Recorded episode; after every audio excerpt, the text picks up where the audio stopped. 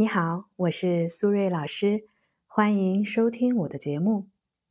昨天，前《新京报》的记者马金鱼在网上发文说，十年前因为工作原因结识了青海的蜂农扎西，因为爱情四十七天闪婚，婚后被丈夫长期家暴和出轨，所以不堪忍受，带着三个年幼的孩子逃离。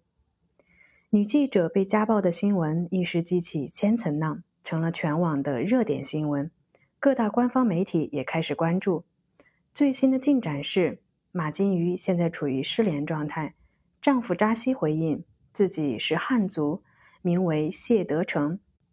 至于金鱼提到的家暴和出轨，都是没有的事儿。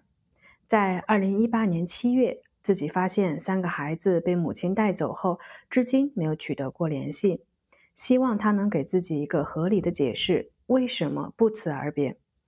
目前两个人尚未离婚，他留在当地养蜂，支付民工的工资和房租。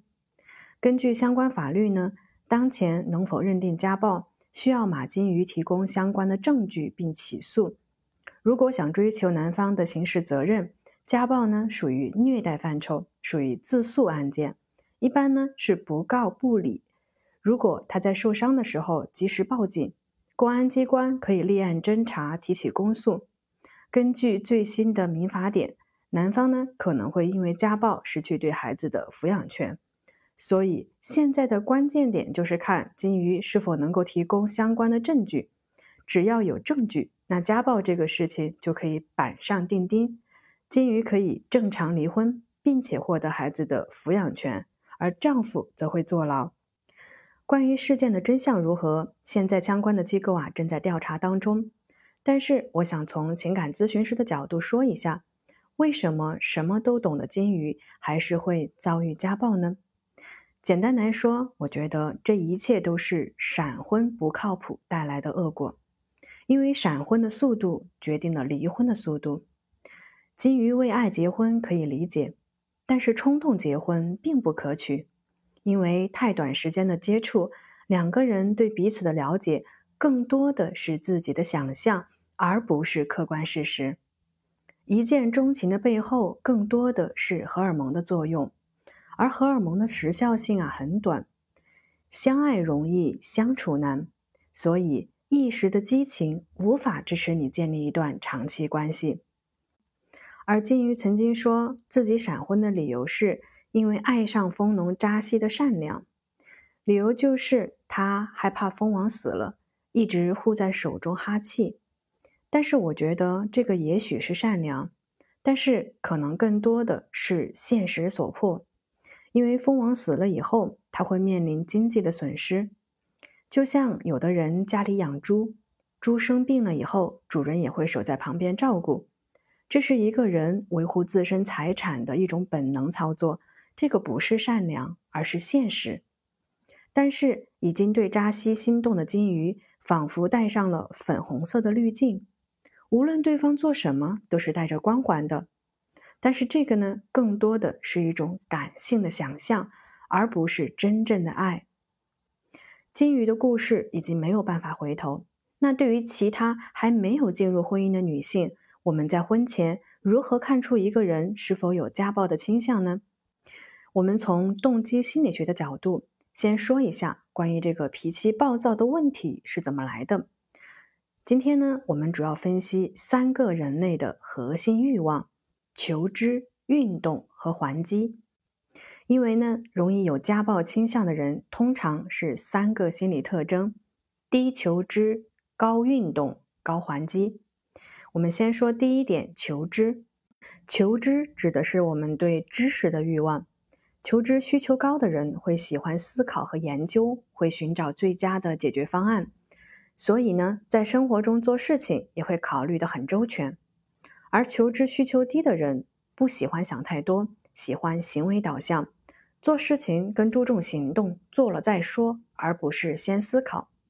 一般来说呢，容易情绪失控的人，通常呢求知需求都比较低。所以呢，他发脾气的时候是情绪占据了理智，完全不顾后果。第二点，运动，运动呢指的是对体育运动的一种欲望。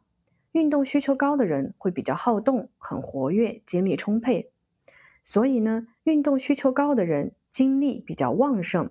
但是这个结合我们第三项的还击，就会容易产生一个问题。还击是什么意思呢？还击指的是对于还击的一种欲望，也可以理解成是好胜心。还击需求高的人会比较好斗、暴躁、有攻击性，容易愤怒，喜欢报复。我们呢，把这三个项目总结一下：低求知、高运动、高还击的人，在生活中会呈现什么样的状态呢？很简单，当他觉得自己遇到了不公平的事情，他会说话大嗓门、摔东西，比方说手里有什么就摔什么，摔门、摔碗，甚至会大打出手。结合金鱼和丈夫之前接受访谈的内容，丈夫觉得男人才是可以抛头露面的。而金鱼是一个来自都市的知识女性，为了生活，她带领女工一起卖蜂蜜脱贫，而作为蜂农的丈夫却只能给妻子打下手。他觉得这是对自己尊严的践踏，这就是典型的三观不合了。丈夫的错误的认知背后，是因为缺乏良好的教育，没有思考的能力，只剩下无知的大男子主义。但是这个社会已经不是过去的社会，女人可以独立，女人可以社交，女人不是男人的附属品，更不是男人传宗接代的工具人。而作为丈夫扎西没有意识到这一点，他一直在纠结和气愤的是这个女人不听话，这个女人不是自己所认为的贤妻良母，所以用最重的拳头打在了自己三个孩子的妈妈身上。并且丝毫没有悔过之心，所以我们在婚前评估一个男人是否有家暴倾向，可以从求知、运动、还击这三个方面来分析。这里重点提示一下：不要闪婚，不要闪婚，不要闪婚。重要的事情说三遍，因为没有足够的时间去相处和了解对方，你没有办法对他的性格进行评估。就相当于不会游泳的你，把大海当做了水塘，扎下去就很可能会有去无回，而你向往浪漫的爱情也会变成无尽的深渊。当你觉察到危险的信号的时候，不要犹豫，不要纠结，勇敢的求助家人、朋友、公安机关，留下证据，马上离开，保护自己。如果你有孩子，觉得舍不得。但是，如果你连自己都保护不了，你拿什么来保护孩子呢？如果正在收听节目的你遇到了类似的问题，不知道应该怎么处理，可以加我的微信：b h 苏瑞。再说一遍，我的微信是 b h 苏瑞。最后，我想说，不论什么时候，女人呢都要懂得保护自己、关怀自己，这就是自爱，也是对自己负责任的基础。好了，今天的节目就先到这里了，感谢大家的收听，我们下期节目再见，拜拜。